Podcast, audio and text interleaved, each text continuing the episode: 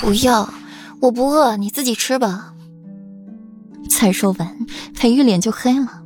又是这句话。前些日子顾软也这么说话，他原以为顾软是受了伤，心神不济，身体虚弱才这般，没想到却是懒得起床。可以，不过软软，若是半夜你睡醒了要吃东西，为夫也是不介意亲自喂饱你。裴玉墨眸升起了一丝不怀好意。看着这锦被目光炙热，眼皮垂下，换了一个姿势坐，挡住自己不成器的兄弟。喂饱自然不是真的要喂饱顾软的意思，而是顾软懵的掀开了被子坐起来，动作幅度过大，险些和裴玉撞在一起，认真的看着裴玉的眼睛，发觉里面并无玩笑之意。顾软瞬间苦了脸，颓废的躺下，再度用被子盖好。闷闷的说着：“我还不如去和亲呢，长孙允才没你这么禽兽。”语气里带着浓浓的后悔。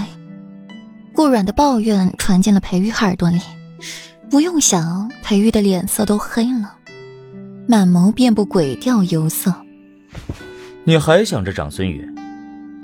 低低的声音透过薄薄的锦被传进了顾然的耳朵里，让顾然的心悬了一下。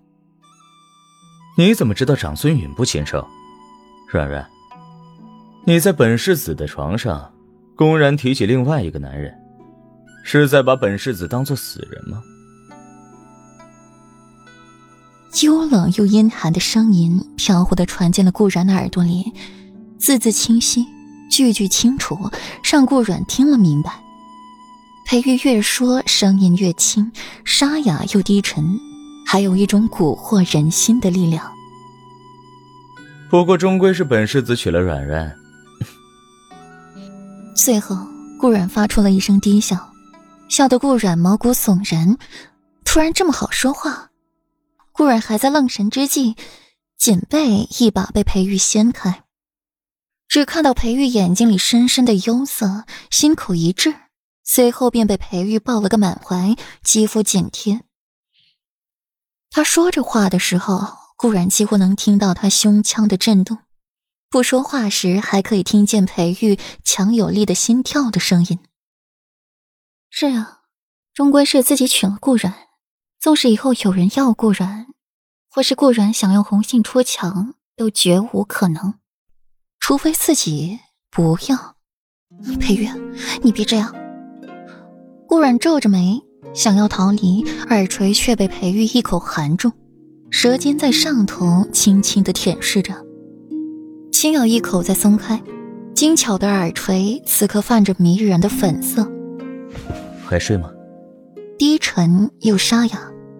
顾软连连摇头说不睡了，他怎么可能还睡得下去？可惜了。裴玉咂咂嘴，墨眸流露出一丝可惜，变脸太快。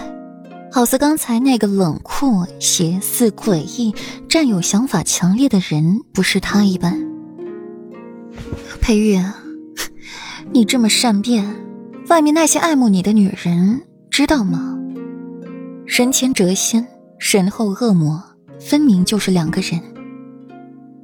就好比刚才哪里还有半分平日里光风霁月、温润如玉的君子模样，活脱一个。霸道狂妄的地痞流氓，那些看上裴玉的人真是瞎了眼了。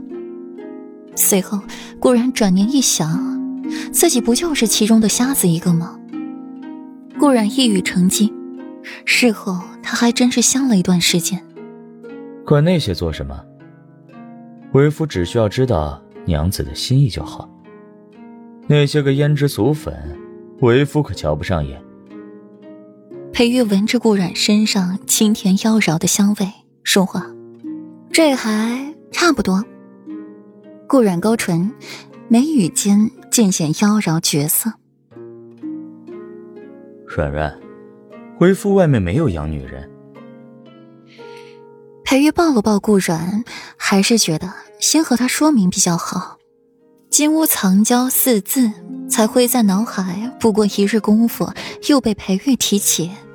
心情一瞬阴郁，但也耐下性子听他说，还会解释，有进步。听裴玉絮絮叨叨的说完话，固然表情淡淡的，表示自己知道了，心底却在腹诽：表哥表妹啊，天生一对。